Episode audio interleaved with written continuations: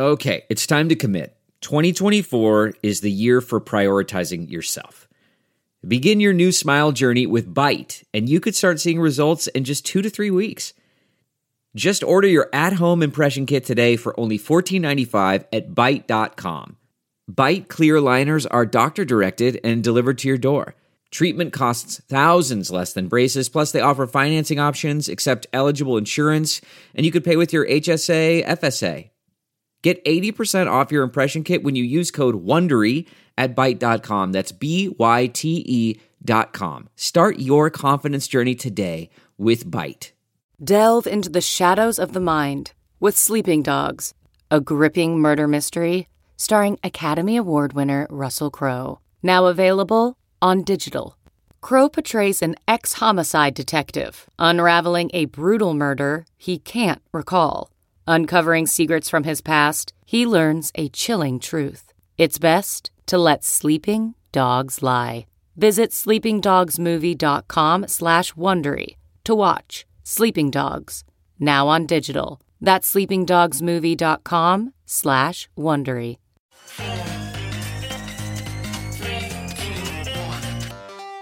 Welcome back to The Breakdown with me, NLW. It's a daily podcast on macro, Bitcoin, and the big picture power shifts remaking our world. The Breakdown is sponsored by Nexo.io, Circle, and Kraken, and produced and distributed by Coindesk. What's going on, guys? It is Tuesday, November 22nd, and today we are back for another edition of Grateful for Bitcoin. Before we dive in, if you are enjoying the breakdown, please go subscribe to it, give it a rating, give it a review, or if you want to dive deeper into the conversation, come join us on the Breakers Discord. You can find a link in the show notes or go to bit.ly slash breakdownpod. All right, friendos. Well, here we are, day two of Grateful for Bitcoin, and this is a conversation I'm really excited for. As I mentioned yesterday, Kraken stepped up to be a partner for the Back to Basics theme throughout the year, which this Grateful for Bitcoin series is one of the kickoffs of. Today, I'm thrilled then to be joined by Jesse Powell, CEO and co founder of Kraken. Jesse has seen more of this industry than just about anyone. Even before Bitcoin was created, he was working in orthogonal digital currency spaces related to online games and in game currencies. Jesse began developing Kraken after visiting Mt. Gox in the wake of its 2011 security breach and launched Kraken in 2013. The exchange has long been a stalwart defender of key values in the space, for example, being early to proof of reserves but they've also done so while evolving with the new landscape. For example, in 2020, the company became the first digital asset company to receive a US bank charter. They've integrated Lightning and so much more. So, with that, join me in welcoming to the show Jesse Powell. All right, Jesse, welcome to the breakdown. It's great to have you, sir. Hey, thanks for having me. I am so excited that after all of this chaos, you agreed to come and do a show entirely about late 1990s Magic the Gathering and not talk about crypto at all. I'm, I'm really excited for this. I think the listeners are going to appreciate it as well. I'm here for it. I'm, I'm ready to talk about the Power Nine, legends, Arabian Nights, antiquities, whatever you want. Oh, man. I, I wish. I wish. It is really great to have you here. Obviously, this has been a, a really interesting, reflective moment for the crypto industry, uh, for a lot of subparts of the crypto industry, for a lot of other orthogonal spaces from TradFi to DC politics to philanthropy that have been affected by this as well.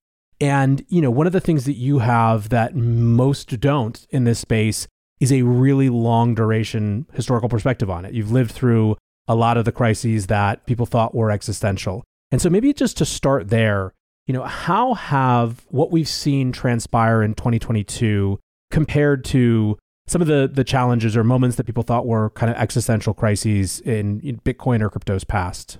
Yeah, well, this is the biggest blow up in crypto history for sure in terms of the dollar amount and uh, the I think the number of people affected. You know, Mt. Gox when it blew up in 2014 is about 400 million dollars, and I think there are only about 20,000 something creditors that actually filed claims there.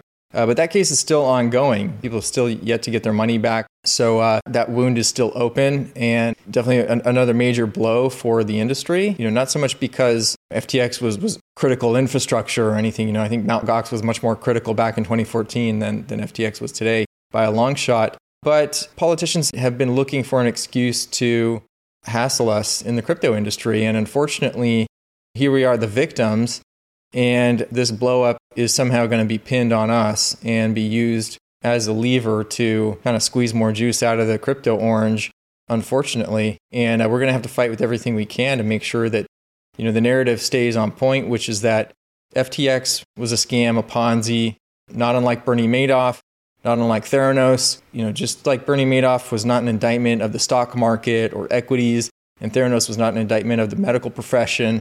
FTX is not an indictment of crypto whatsoever.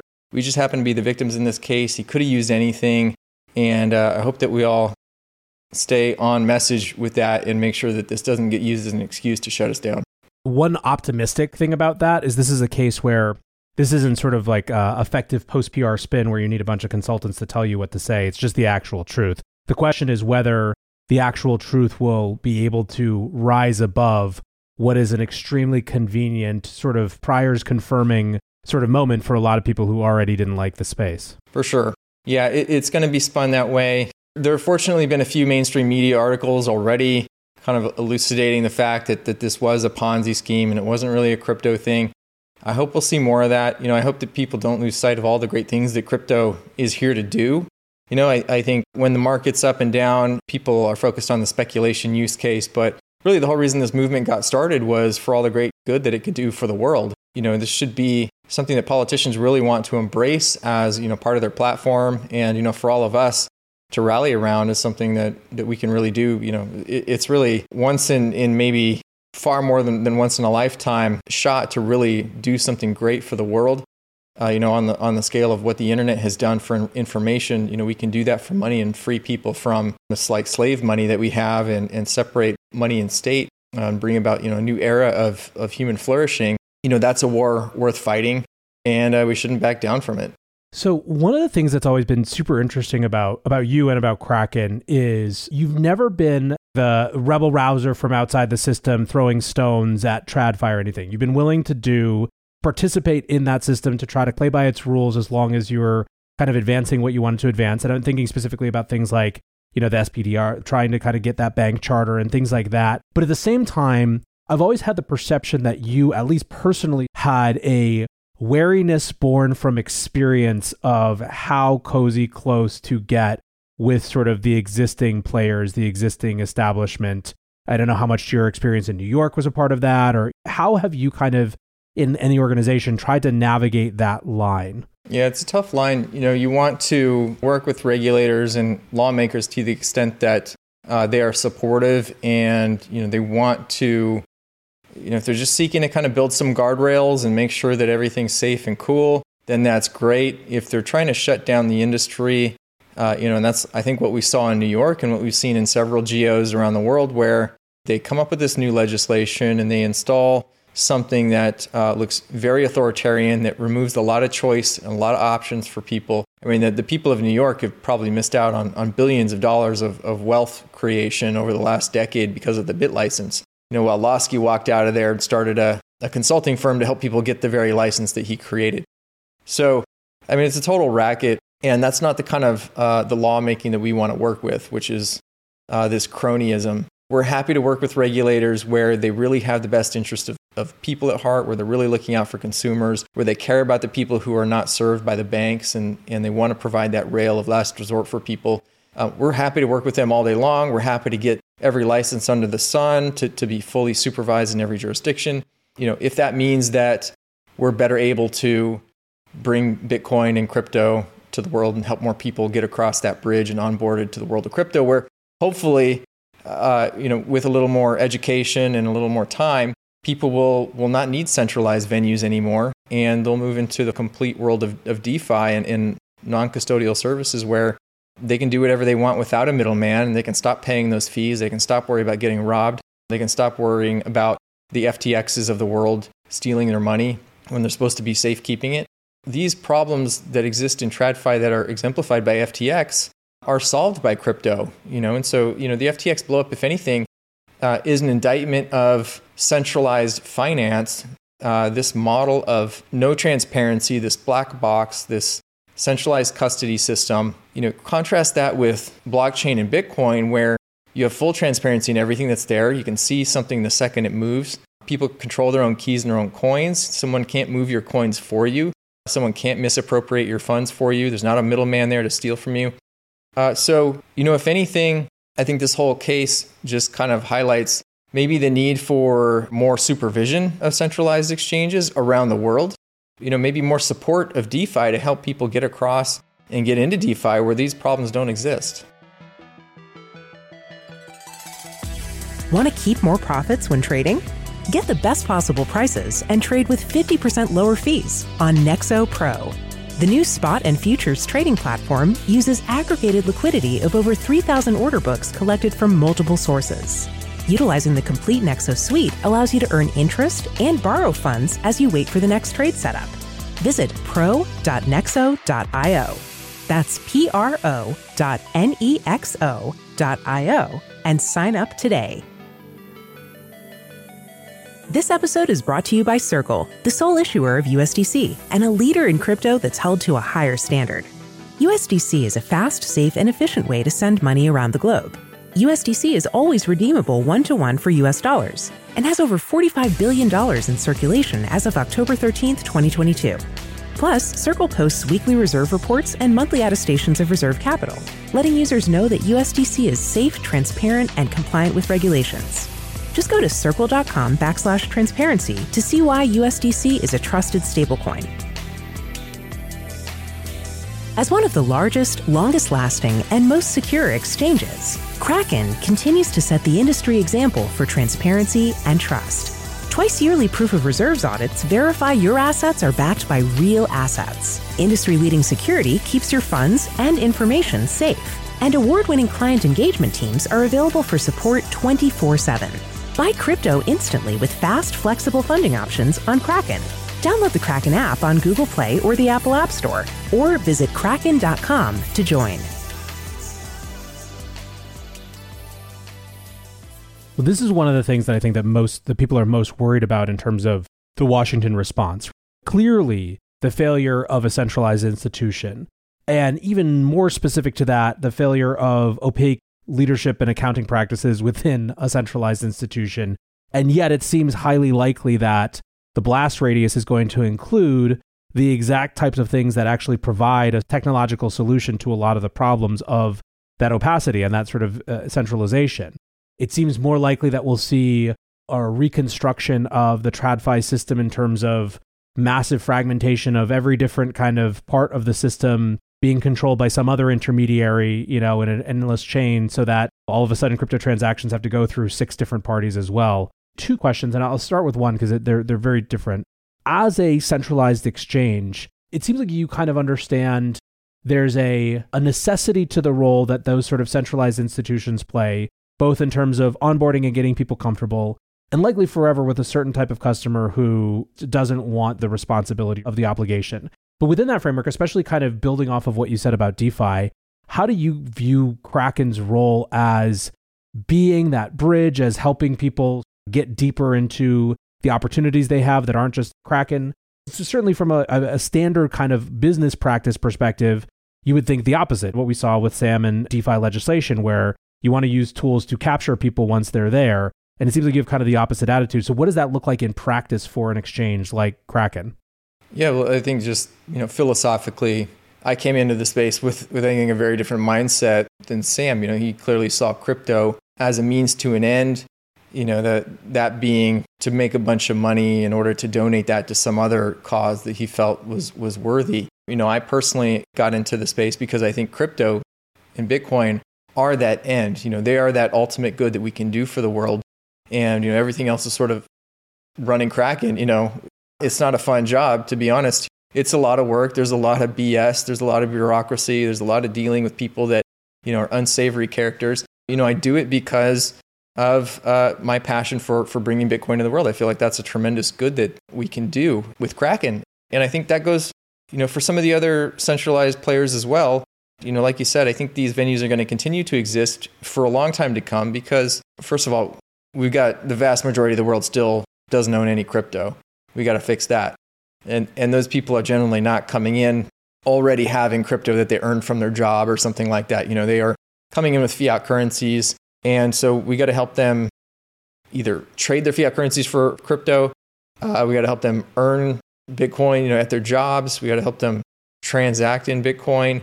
So we got to make it easier to use and we got to help improve the use cases and we got to spread awareness and education I think that's something that, you know, a, a profit motivated centralized business, you know, can do really, right? We have a, a profit incentive to go out and educate people and onboard people uh, to the ecosystem and, and we get paid for that. So, you know, I think our interests are, are well aligned with that of the Bitcoin movement. Yeah, I think some people think that DeFi is somehow competitive with the, the centralized exchanges. I mean, you know, I think there's a problem of like long termism in general is that, you know, we're, we're thinking about battles that are like 100 years down the road, you know, when all of us are gone. Uh, I'm thinking about, you know, how do I just deliver Bitcoin in DeFi to the world? And if uh, DeFi ends up eating Kraken's lunch 50 years from now, you know, fine, great. I'll, I'll die a happy man because that was the mission in the end. Uh, and so I think that we can't be worried about that. I mean, that, that has to be the objective. The objective can't be we just came to recreate PayPal and make as much money as possible. I do think people will continue to use centralized exchanges, even, you know, probably even 50 years from now. Maybe, hopefully not. But, you know, there, there might always be that person who just, for whatever reason, wants to trust somebody else with their stuff. I could be stuffing all my cash under my mattress, you know, or in my attic or in my basement, but I choose to use a bank even though I have that option because of convenience. And um, maybe that'll be the case for for centralized crypto exchanges, you know, 50 years from now. Maybe there'll still be some stuff that we can do that's that's useful. But we're also working on DeFi stuff. You know, we want to expose people more to that. We've got a, a non-custodial wallet in development. We've got an NFT marketplace uh, that'll be launching soon. Uh, so we're hoping to to also expose people uh, to more DeFi stuff through the centralized platform that we have, through an easy user interface. And when people are ready, you know, they, they realize the power of it and, and what they can, can do with DeFi through the simple interface that Kraken offers. And when they're ready, they can just go do it themselves. You know, I mean, that's the beauty of DeFi is like you don't really need Kraken to participate in parachain auctions or to stake your coins or to, to trade. You know, you can use a DEX. And so, you know, we kind of think about it like we're here to help people kind of get halfway across the bridge, you know, and, and get comfortable. And when they're ready, they can they can take the next step all the way off to the other side, to the promised land of DeFi. The the rub of it is right what you said right at the beginning that for you, there is not a separation between the mission and the business activity, as there clearly was in, in this other case, right? And so, what behaviors that leads you towards are just naturally different. And I think that that's particularly important in this case. And I actually want to bridge off into the philosophical for a moment because it has felt like a big part of what has been revealed kind of post FTX crash is almost the opposite of what you just said, where everything was ends justify the means. And this sort of, we were talking about this a little bit before the recording, but this sort of freshman seminar style philosophy of uh, you know, I have this thing that I'm trying to do, and I've I've learned just enough to realize that all the rules are bullshit and don't apply to me. And if other people don't kind of get that that's the game that we're all really playing, that's on them. It feels like it's being proven clearly un- untrue in this moment. But you know, I, I know that you've thought a lot about the philosophical perspective on what we've learned right now. And, uh, you know, are there any key takeaways, I guess, as you've been reflecting, not just on FTX, but kind of where the space has come to in general? Yeah, I mean, I think effective altruism's reputation is uh, totally on fire right now, you know, maybe with good reason. You know, I don't know if you ever train like jujitsu or, uh, you know, martial arts, but they say that the white belts are the most dangerous to train with because they just like they use all their power. They know a few moves. They go crazy. You know, they're not controlled. I kind of feel like that was maybe how Sam was as well. You know, like you don't want to just take one philosophy class and then like make up your mind about the whole world, you know? And I kind of feel like he had a, a very superficial, naive understanding of ethics. And I think utilitarianism, which effective altruism mostly is, is, um, you know, largely debunked, I think. I mean, at least from my perspective, as something that's justifiable, right? I mean, it's like the classic guy walks into a hospital and the doctor has to decide if he's going to harvest all this dude's organs, this healthy man, you know, to save like five other patients that need transplants. And you know, the, the utilitarian would say, yeah, of course you're gonna you're gonna sacrifice that healthy guy to save five lives. There's very dangerous thinking there that, that can lead to all sorts of horrible consequences and, and atrocities. It's always interesting, I think, from a history of philosophy perspective. I mean, you see like you know, the guys that are committing, you know, mass mass murders and holocausts and like the, the most horrible things are all very, they're true believers. You know, they're very ideologically driven by something that is just like fundamentally flawed for some reason. And, and, and they use that to justify anything, you know, like murdering millions of people because it's going to create some better world for whatever the billions of people that are going to exist after that. Uh, so I think that kind of super long termism, where like we're just going to commit any atrocities now because of some thing that you know some imaginary world that's going to come after that, is just a horrible approach to to life and, and to doing things because you just don't know what's going to happen along the way. And and also, you know, what my personal philosophy is that criticism of effective altruism is that basically, you know, you can somehow like quantify happiness or like the value of like a human or something like that. And then it's basically just like a numbers game and it boils down to this like math problems like sacrifice a million people now to make 2 million people happy later. You know, I don't think you can really compare like that. You know, I think it's all totally apples and oranges and everyone's different. And, and you know, when you make value judgments for people like, oh, this money, I can do more good with this money than you can do with it. You know, we even saw that like one of the articles about uh, someone who had received some grant money from, uh, from Sam said, we're not going to return the grant money because it's, it wouldn't be fair to fire the employees that we hired with the grant money. So, I mean, those guys are making the judgment that it's better to keep those employees than it is to return the money to the people that it's been stolen from. And who knows what they were going to do with it, right? They might have been using that money to like pay for their cancer treatment or something. Like, you just don't know. So, anyway, I'm like going down like a crazy uh, rabbit hole and rambling now. No, I, th- I think it's important, and just to kind of the listeners understand why I, you know, particularly wanted to talk with you about this is, I actually do think that eh, this is not just the on Sam and FTX show, and certainly like although I have been had a front row seat to this and have talked extensively about it, I'm not setting out to sort of be like the voice of anti that or anything. I do, however, believe it is incredibly important to discuss this dimension, which is not going to be a part of the New York Times articles or the Wall Street Journal articles or anything else, which is the philosophical underpinnings that made this seem reasonable. Listen, if this industry rises back from the ashes as it has so many times, and people acquire and accumulate wealth and influence again, there will be decisions made about how to deploy that wealth and influence. And taking the time to actually dig into how this particular philosophy has proven itself to be extraordinarily problematic, either the genesis from which this fraud was, you know, justified or just a convenient way to justify it, you know, sort of after the fact, either is a pretty terrible indictment of it. And, and so, again, it's not to rag on people who are excited about effective altruism, although it's a part of the conversation that we need to have. I wonder how much we can hold effective altruism accountable for this because clearly the stated objective is is to do max good, basically, right? And Sam just did ten billion dollars of damage to a million people, you know, if not more, if you count the broader crypto ecosystem, kind of the brand damage uh, that and the cleanup cost that he's created, you know, is just tremendous. So he certainly failed at you know helping people.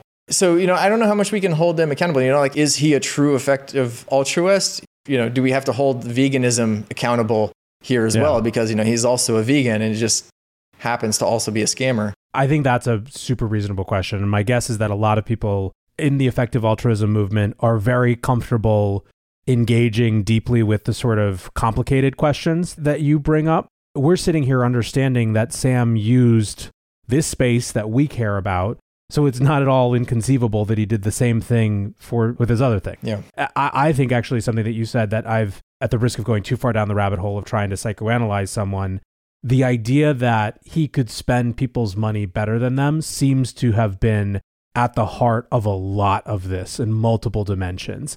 And that is a personal assessment, right? That doesn't come from a wellspring of a philosophical movement. That that comes from a certain arrogance that is entirely personal. Whatever else gets wrapped around it ultimately. Yeah, absolutely. I can only speculate as to how much his philosophy actually played into his actions. Uh, but we have those text messages that he, he shared with the reporter where he basically says, I basically did whatever I thought was going to get me what I wanted in the moment. And none of it was real. And, you know, I'm just sort of like playing this character to, to get what I want. You know, my question is like, all right, well, were you lying then or are you lying now? And like, who's the real Sam Bankman Fried?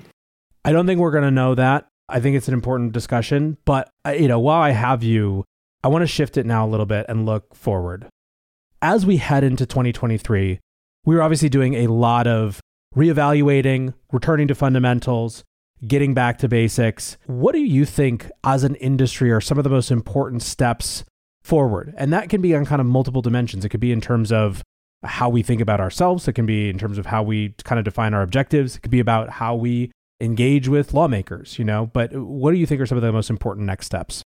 Well, I think we really got to ramp up our lobbying effort and get even more engaged in DC and with the lawmakers around the world who are, you know, surely feeling like they need to do something right now. You know, we've already gotten a ton of inquiries. I think everybody is feeling like they need to be seen to be doing something now. You know, even if they don't know what it is, they, they know they should be sending out questionnaires to all the exchanges or, or whatever, you know, whatever's within their power to do, they're, they're trying to do. Uh, so we have a ton of work to do there. Fortunately, you know, we do have some very good longstanding actors in the space who I think are, you know, good representatives of the industry, who I think uh, can speak intelligently and and show that you know it's not all bad actors here. It's certainly not crypto's problem that uh, that there are bad actors.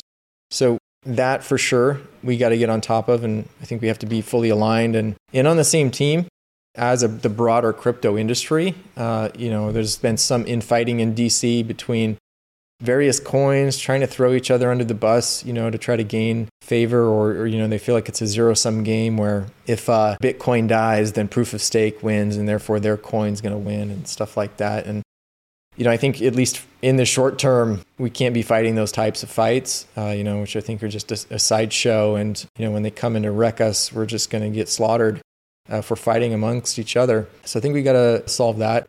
I think the industry can do better at vetting out these bad actors and, uh, you know, I think that can start with like the ratings sites, um, the ranking sites, who historically just sort of like rank on volume numbers, you know, which FTX also heavily gamed, uh, you know, like super inflated numbers to, to get to the top of the rankings.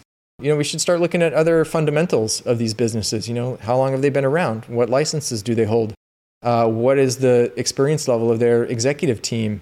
Have they undergone a proof of reserves audit? Have they undergone any other kind of audits, you know, SOC 2 or anything else that would show that they actually have something beneath the surface? I mean, Kraken and, and you know, I probably speak for the other large exchanges as well that have been around for a while. It was like the business is like an iceberg. I mean, you, you go to the website and it looks like a fairly simple website, but what's happening behind the scenes is like tremendous. You know, there's just a ton of infrastructure that's there to custody the funds, to reconcile everything, to do the accounting systems, to make sure we're not getting hacked, to make sure we can file our taxes.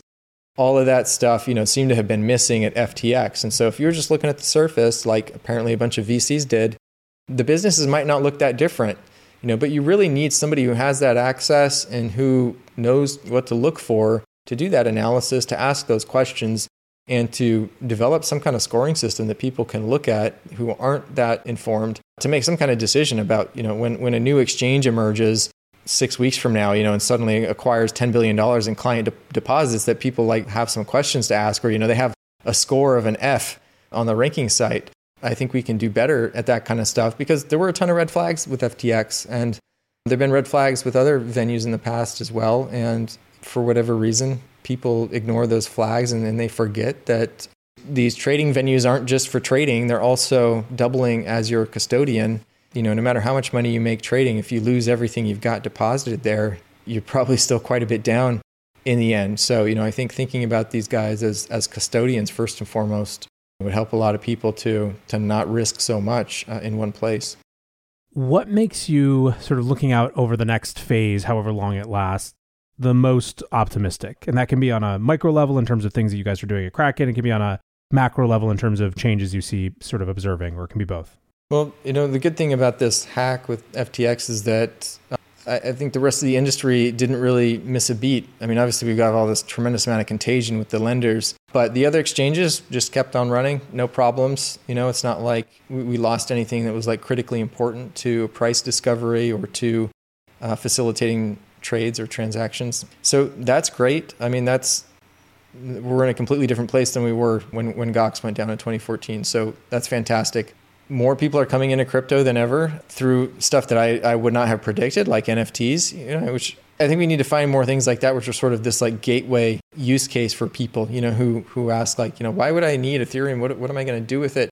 Well, if now the Reddit collectible avatars have been a massive success, and, and they've onboarded millions of people into crypto just through the avatar system. You know, people want to trade and have and customize these avatars, which are also NFTs. Uh, so I'm excited about stuff like that. NFTs in general, I think there are a lot of like real world use cases for NFTs that are really like tangible and practical. Ticket sales for concerts, you know, for example, and the secondary markets for those NFTs, I think can hugely improve that pretty easily. You know, that could be like another major gateway where, you know, if, if it's now suddenly like, you know, Ticketmaster starts using NFTs for everything, or there's a competitor to Ticketmaster that's using NFTs, you know, that could be another huge onboarding event for us. So I think besides just telling people in the developed world, you know, like in the States, you know, we have tons of financial services available to us. And I think the use case for Bitcoin specifically, you know, it makes sense that people focus on the speculation use case because most adults in, in the US, you know, have access to, to bank accounts, but it's obviously not the same all over the world. And the actual functional use case of Bitcoin for payments and, and a store of value and a hedge against inflation and all that is much more pronounced internationally. You know, I think that the NFTs, I feel like have a lot of potential to really like penetrate the US in a way that just speculating on Bitcoin as another asset inside your brokerage account, you know, hasn't really been able to do. So I'm really excited about NFTs. Uh, I hope that we get to see more of those use cases emerge, which I think will sort of be the back door to onboarding the next billion people. Yeah, it must be at least a little bit full circle for you watching sort of the rise of NFTs, given some of the things that you were working on, you know, 20 years ago now. So yeah, prior to this business, I had a company selling virtual items and currencies for online games like World of Warcraft Gold, and um, I was I was a Magic player before that, and you know Pokemon trader. I had a I had a small e-commerce business selling Magic and Pokemon cards uh, back in the day as well. So you know I've been in in the collectibles and digital goods you know more than two decades now, and so yeah, it's really interesting to see it come back around. I also had an art gallery for for a while it's weird how all these things just like you know come back together in NFTs now.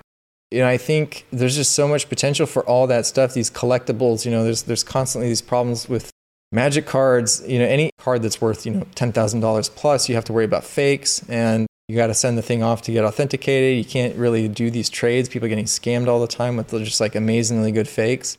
So NFTs solved that problem, and even if not fully tokenized, you can sort of have proof of authenticity that goes along with the card itself, you know, that you can transfer. I think there's just so many, so many great use cases. And back in the day, part of what got me into Bitcoin was that, you know, I knew that people were trading items in World of Warcraft for real world money. Know, that was part of the business. And, and kids who didn't have, who were too young to have a bank account had their World of Warcraft account, you know, where they had their gold, their virtual gold, and they had their virtual items that, that were basically like their stores of wealth. And that was like you know, they had all of their net worth tied up in their World of Warcraft account, you know, when they're like 12 years old. You know, some of these accounts were worth thousands of dollars. And these kids were using that stuff because they didn't have a PayPal account. They couldn't get a bank account. They needed some way to pay for things digitally. And so, you know, I knew from that that this was like going to be the future. We just kind of needed that generation to, to grow up, demand that. And I think they are now. And, you know, it's just thinking back 10 years ago where we were with Bitcoin, you know, you go to a meetup and there'd be like, you know, 20 people there. And these days you get these conferences with like 5,000 plus people. It's just insane. And there's like one every week. So that's really heartening. It's really amazing how big the space has grown. And it's super cool to see all the, the amazing stuff that people are working on. At the beginning of the show, you called whatever we have to do next a fight worth having. And I think that's dead on. It's the right attitude for what's coming next. Jesse, it was awesome to have you on the show. Excited to do this again excited for you to continue to provide leadership in this space. And uh, yeah, appreciate you hanging out. Thanks for having me. Appreciate it. All right, guys, back to NLW here. I brought this up at the end of the conversation, and I'm almost for sure going to name the podcast after it, but I love that line. This is a fight worth having. There has been so much over this year that has felt frustrating, interminable, exhausting, disheartening, enraging, depressing. But the core mission of giving people access to an alternative monetary system than the one they didn't even realize they had a choice about is a profoundly important mission. I'm glad to be on this journey still with all of you guys who care about that mission as well. And I do believe that when all of the dust settles, despite the pain and agony of this year, what we will have learned, and how it will change us, our behaviors, our attitudes, our mindsets going forward will be to our and the rest of this space's benefit. For now, I want to say thanks again to Jesse for coming on the show. Thanks again to my sponsors, Nexo.io, Circle, and Kraken for supporting the show. And thanks, as always, to you guys for listening. Until tomorrow, be safe and take care of each other. Peace.